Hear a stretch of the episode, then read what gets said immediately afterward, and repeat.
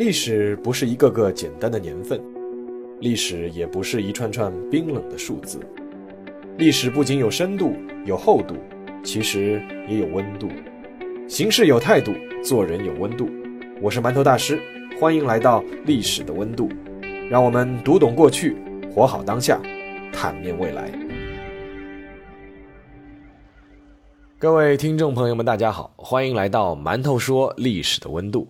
那今天呢，我们再接着讲一期民国人物吧。下期呢，我们开始再换一种口味。今天要讲的这位民国人物呢，是有一点特别，因为呢，他有一个听上去有点让人起鸡皮疙瘩的称号，就是民国第一杀手。他的名字呢叫王亚樵。当年国民党中统特务的骨干沈醉曾经有一句话叫做“人人都害怕魔鬼，但是魔鬼害怕王亚樵”。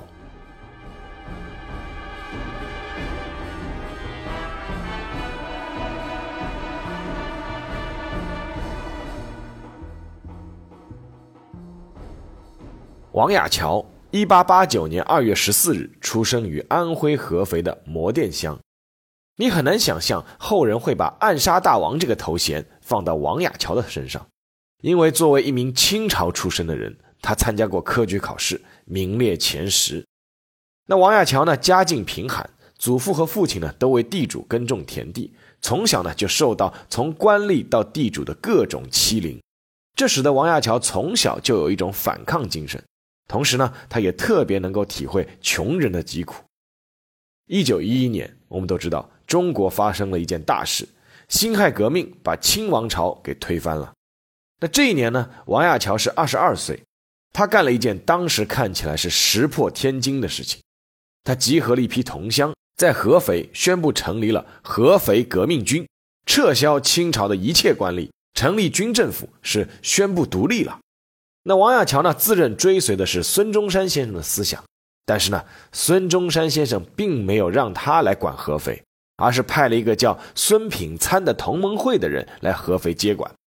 那孙品参呢，到了合肥之后呢，也成立了军政府，宣布独立。于是啊，两个军政府就闹起了矛盾。那王亚樵呢，主张是立即去打击这个土豪劣绅，开仓济民；但是这个孙品参呢，主张是暂时不要动这个阶级的利益。那两个军政府呢，就这样吵起来了。结果呢，那个孙品参的孙政府啊，是先下手为强，是围捕王亚樵的王政府。那王亚樵身边的骨干呢，是全都被枪杀了。他本人呢，是因为去乡下集合队伍，结果幸免于难。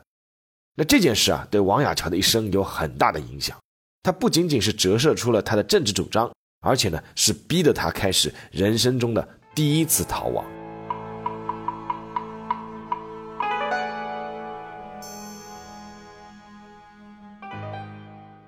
从一九一一年到一九二一年，整整十年，王亚樵是从来没有安定过。从合肥到安庆，从南京到上海，王亚樵是创立过协会，组织过军队，做过不少事情，结交了很多朋友，也得罪了不少人。在这其中呢，有三件事是值得一说的。第一件事呢，是一九一三年在上海期间，王亚樵结识了倡导无政府主义的北大教授景美九。进而呢，王亚樵就参加了无政府主义的研究小组。那这段经历呢，对本来就有独立反抗精神的王亚樵是产生了很大的影响，也基本上打造了他今后的三观。啊，什么政府官员，什么军阀元首，只要你是强权，我就消灭你。比如说，王亚樵就曾经看不惯段祺瑞政府的独裁，强烈建议这个孙中山是轰炸北京总统府，要炸死段祺瑞。那第二件事呢，是一九二一年。王亚樵呢又回到了上海，也是因为得罪了人被追杀啊。然后呢，他从朋友中呢是接管了这个安徽旅沪同乡会。那有一次呢，一名安徽籍的工人啊被资本家拖欠工资，那不仅仅是索要不成，反而还被人家毒打了一顿。那都是同乡会嘛。那王亚樵知道这件事情以后呢，立即就派人去铁匠铺打造了一百把斧头，率领一百名大汉是手提利斧，直接冲到了资本家的家门口。那资本家是赶紧道歉赔付工资。那从此以后啊，王亚樵在上海是声名大振，他的帮会呢就被人称作是叫斧头帮。那所以说，我们看那个周星驰电影里面功夫那个开头那斧头帮是真的有气势的。那斧头帮的帮主当时就是王亚樵。那第三件事呢，是在一九二三年前后，王亚樵呢是奉当时的大军阀卢永祥之命，是在湖州是招兵买马。那在这期间，王亚樵和一个人是义结金兰，成为了拜把子的兄弟。那这个人是谁呢？这个人的名字叫戴笠。而戴笠呢，日后就决定了王亚乔的生死。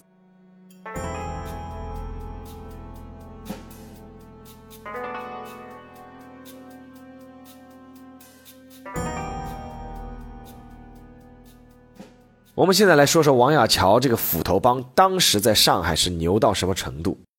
一九三二年，王亚樵是因为种种原因呢，得到了上海轮船招商局一艘叫江安号的轮船的使用权。但是呢，江安号的原经理叫张延龄，他是不肯交船。那张延龄怎么会有那么大的胆子呢？敢和王亚樵作对？因为啊，张延龄是张啸林的侄子。那张啸林又是谁呢？张啸林和杜月笙、黄金荣一起是并称当时上海滩最大的三个流氓头子。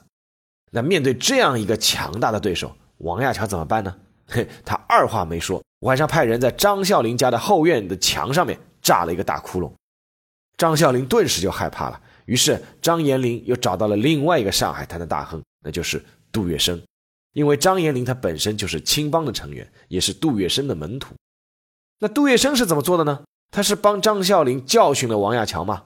不是的，杜月笙是毫不犹豫的勒令张延龄必须把这个江安号立刻交给王亚樵。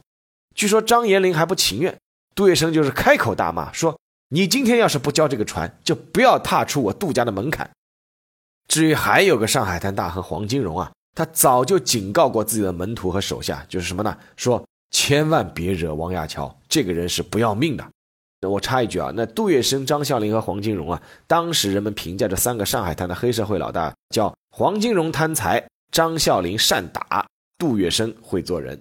那我在馒头说微信公众号里面专门写过一篇杜月笙，如果有兴趣的读者可以去查来看一下。其实啊，何止是上海滩的三个流氓大亨，王亚樵连当时的全国第二号人物东北少帅张学良，他也没有放在眼里。一九三一年的九一八事变之后，张学良带着家人和部属到上海来休养。由于当时啊，这个张学良这个不抵抗将军的声名已经是远扬了，有不少国人是恨之入骨。那到了上海之后呢，为了以防万一，那和张学良关系很好的这个杜月笙啊，就直接把他接到自己的家里面来住。那在上海滩想想看，有杜月笙罩着，谁还敢乱动？哎，王亚樵就敢。张学良在入住杜月笙家里面没多久。这个杜府门口啊，就被放了一颗拆去引信的炸弹，然后杜月笙就接到了王耀桥开过来的三个条件，要他是务必转达给张学良。哪三个条件呢？第一，张学良，请你要么立刻回到东北去重整兵马，和日本人决一死战；第二，张学良，如果你不肯战，也请回到东北自杀以谢天下；第三，如果张学良你不肯战也不肯死。那么，请把财产全部捐出来，购买军火，支持关外的抗日义勇军。王亚樵就说啊，说这三个条件，张学良至少要满足一条，不然呢，第一颗送来的炸弹是没有引信的，第二颗炸弹就有引信了。那当时的张学良是思前想后，在杜月笙的规劝下出国考察去了。那当然，这里也要说一句啊，当时的张学良确实在国内遭到了巨大的压力，他出国考察呢，也不能说完全就是王亚樵逼的。但应该也是一个其中的考虑的因素，所以说在当时，王亚樵的眼里是真的是没有他怕的人。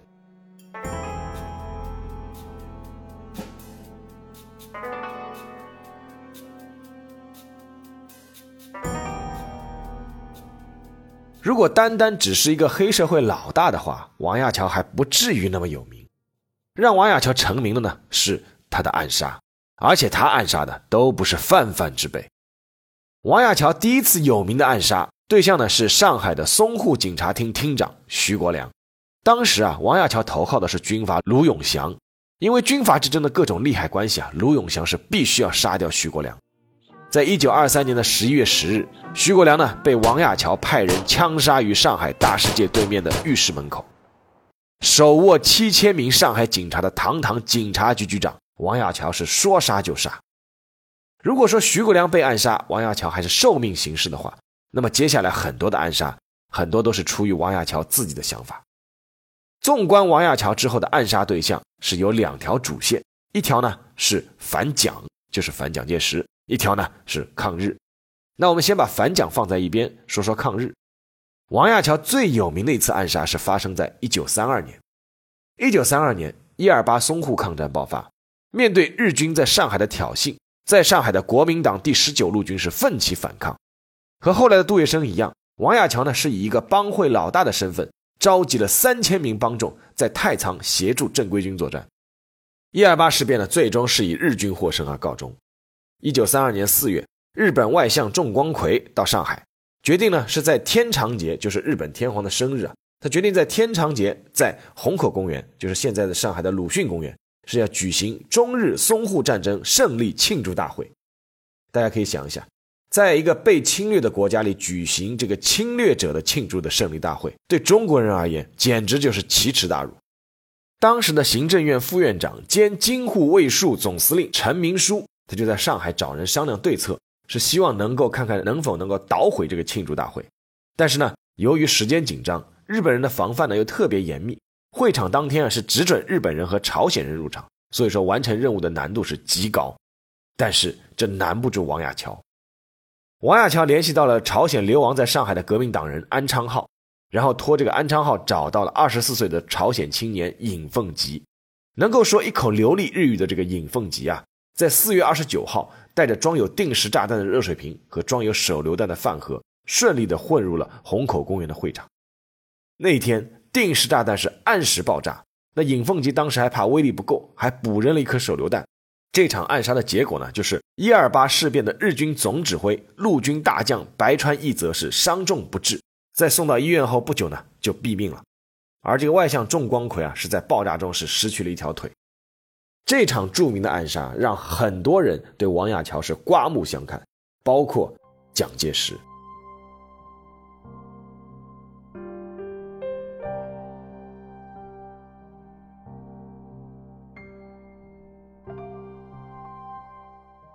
蒋介石其实很早就注意到了王亚樵，蒋介石和王亚樵当年都是追随孙中山先生的，按道理呢，他们的理念是一致的。但是呢，蒋介石在一九二七年是发动四一二反革命政变，大肆捕杀共产党员和国民党的左派，让王亚樵呢是产生了不同的想法。因为王亚樵认同的是国共合作，是要北伐一起是打倒军阀。那四一二之后呢，蒋介石是建立了国民政府，定都南京。原来呢，内定王亚樵呢是津浦铁路护路总司令。结果呢，在这个南京国民政府的奠都仪式上，这个代表工人发言的这个王亚樵。是公开反对蒋介石的政策，要求大家是要勿忘总理遗愿，团结一切力量，将北伐进行到底。最后，他还带领众人高呼口号，打倒军阀，停止屠杀。啊，这一下就惹恼了蒋介石。蒋介石呢，于是就秘密下令，让这个南京警察厅厅长温建刚是要逮捕王亚樵。可是，无论蒋介石还是温建刚，都太小看王亚樵了。当时的南京警察厅侦缉队啊，那个队长叫张翔，他率队包围王亚樵居所的时候，是发现王亚樵和他的人全都是全副武装，结果派去抓人的这个侦缉队的队员是被全部缴械，眼睁睁的目送王亚樵离开，然后呢才被归还武器。那从那个时候起啊，王亚樵就开始积极的反蒋，而他的反对呢，从来不仅限于口头抗议。一九二八年。王亚樵派人暗杀了全国建设委员会委员长兼安徽建设厅厅长张秋白。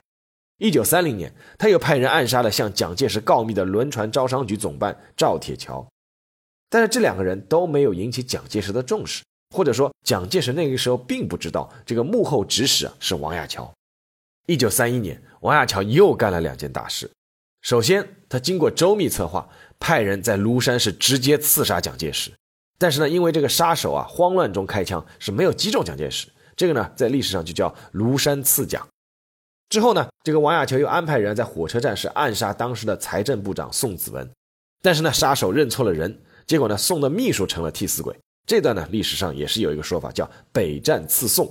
不过呢，因为保密工作做得好，蒋介石当时都是不知道是王亚樵干的。在王亚樵策划了虹口公园爆炸案之后呢，蒋介石其实还是想和王亚樵讲和的。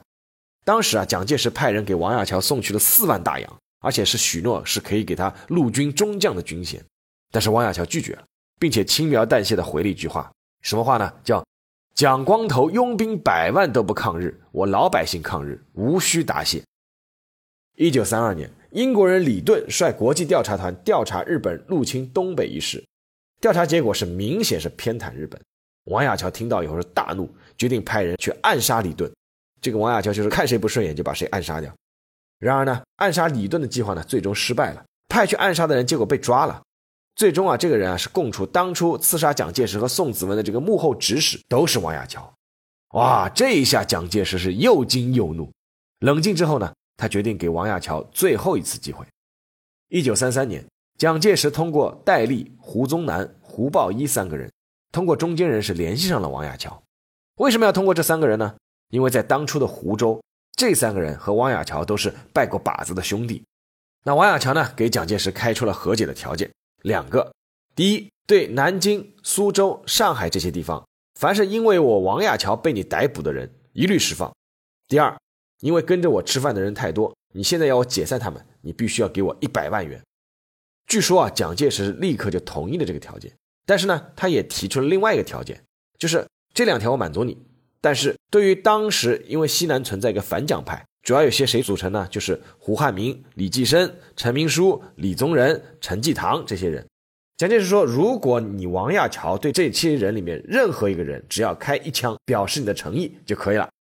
结果王亚樵听到这个以后大怒，认为蒋介石是在陷他于不义，断然拒绝。于是。蒋介石和王亚樵这两个人失去了最后一次和解的机会。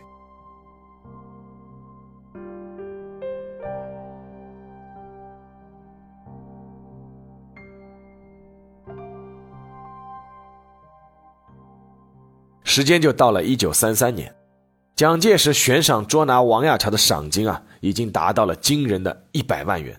这是个什么概念呢？两年以后的一九三五年。蒋介石为中国共产党那些领导开出的悬赏价格是什么呢？是如果有人是能够抓住毛泽东、朱德和徐向前这三个人中的一个，就可以奖励十万块。那如果说抓住彭德怀或者林彪中的一个，每抓住一个可以奖励六万元。如果抓住周恩来和博古，那就是各奖励五万元。换句话说，毛泽东这个七个人的赏金加在一起，才达到王亚樵赏金的一半。但是越是这样，王亚樵就越是不罢手。一九三三年十一月一日，国民党四届六中全会是按期举行。会后呢，参会的代表委员们是合影留念。结果当时是获得采访资格的一个晨光社的记者孙凤鸣，取出藏在照相机内的这个手枪，对着前排的汪精卫是连开三枪，其中有一颗子弹是击中了汪精卫的脊椎骨，一直是无法取出。九年以后，汪精卫是因病离世，这颗子弹呢，其实也是他的诸多死因之一。那关于这个刺杀汪精卫这个故事，我还专门写过。那同样，大家有兴趣去关注微信公众号“馒头说”，就可以看到，幕后参与这起轰动一时的暗杀事件的，恰恰就是当时已经在香港避难的汪亚樵。而汪精卫其实只是王亚樵要杀的二号对象，一号对象是谁呢？当然就是先前正好离席的蒋介石。就是因为蒋介石正好离席了，所以说杀手就选择了汪精卫。还没等蒋介石惊魂落定。结果，国民党的外交部次长就是副部长唐有任，因为在上海主持一场明显对日本人有利的谈判，结果又被王亚樵派人给暗杀了。这回蒋介石是彻底被激怒了，他找到了自己手下的特务头子戴笠，那当年就是王亚樵的结义兄弟嘛。蒋介石对戴笠只有一个要求，就是不惜一切代价抓到王亚樵，不然你就给我自己割下自己的脑袋。一九三六年，在经历了几次失败的逮捕之后。几乎已经毫无办法的戴笠，终于找到了一个办法。当时的王亚樵在香港也几乎已经没有容身之地了，所以说他就去了广西的梧州。那失去线索的戴笠呢，最终想出了一个办法，什么呢？就是王亚樵是对原来的下属啊，他一直是很讲义气的，那么就对他的下属下手。戴笠就派人从香港把王亚樵的一个下属叫于立奎，是绑架到了南京。结果没想到于立奎是坚决不肯吐露王亚樵的下落。但是戴笠找到了另一个突破口，就是于立奎有个小老婆叫于婉君。当时啊，戴笠是通过手下一名善于追求女性的这个男特务，是接近了于婉君，并且还取得了她的信任。然后呢，就给于婉君开出了两个条件：第一呢，给你十万块钱；第二呢，如果抓到王亚樵，我就放了你的老公于立奎。那在这样的诱惑下，这个于婉君啊就说出了王亚樵的具体去向。于婉君呢随后也到了广西这五州，想方设法找到了王亚樵。他给出的理由是什么？说我老公于立奎被抓起来了啊，我们母子两人呢在香港无处安身，只能拜托你王亚樵王大哥，能不能在广西五州给我找个住处？那信以为真的王亚樵呢，立刻就让人安排这个于婉君的住处。一九三六年十月二十日，暗杀大王王亚樵走到了他天马行空的人生的终点。那天晚上。因为之前承诺过要让于婉君的那个佣人要带张字条给监狱里的于立奎，王亚樵呢就独自来到了于婉君的家里面。当然了，这里要插一句啊，坊间呢也一直有种说法，说这个王亚樵和于婉君的关系呢其实也不一般。那这里呢我们就不做展开了。结果王亚樵是刚进门，早就躲在门后的这个戴笠派来的特务啊，就往王亚乔脸上撒了一把石灰，然后十几个特务一拥而上，是准备活捉王亚乔。然而呢，王亚乔毕竟也不是等闲之辈。他在挣脱众人之后啊，就掏出了手枪。特务们一看啊，知道活捉捉不了了，就决定把他给击毙。最后，王亚乔是身中五枪，被刺了三刀，当场身亡。为了灭口，特务随后又击毙了那个于婉君。一代暗杀大王，最终还是死于暗杀。值得一提的是，王亚樵被暗杀的这一天呢，是一九三六年的十月二十日，离一九三六年十二月十二日还不到两个月。就在十二月十二日。当初那个被王亚樵吓得逃离上海的张学良，在西安抓住了蒋介石，要求他必须停止进攻共产党，一起抗日。王亚樵一直盼望的抗日民族统一战线，在他死后不久，终于正式形成。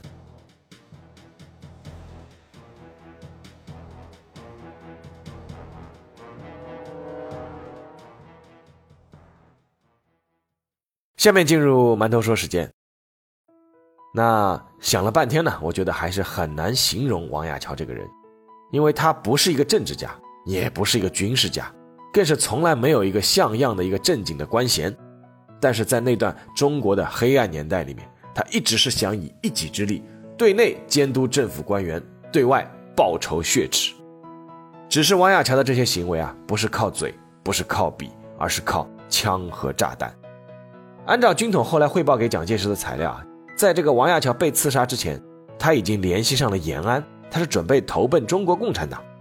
那周恩来后来提到王亚樵遇难的时候，也曾说过一句话，说如果说我们早点能够把王亚樵先生接来延安的话，那么后来他能够为我们的抗日战争和解放事业做出多么大的贡献啊！但是话是这么说，我个人觉得，以王亚樵的性格，也未必能在延安待得长久。倒不是因为其他，而是对于王亚樵而言。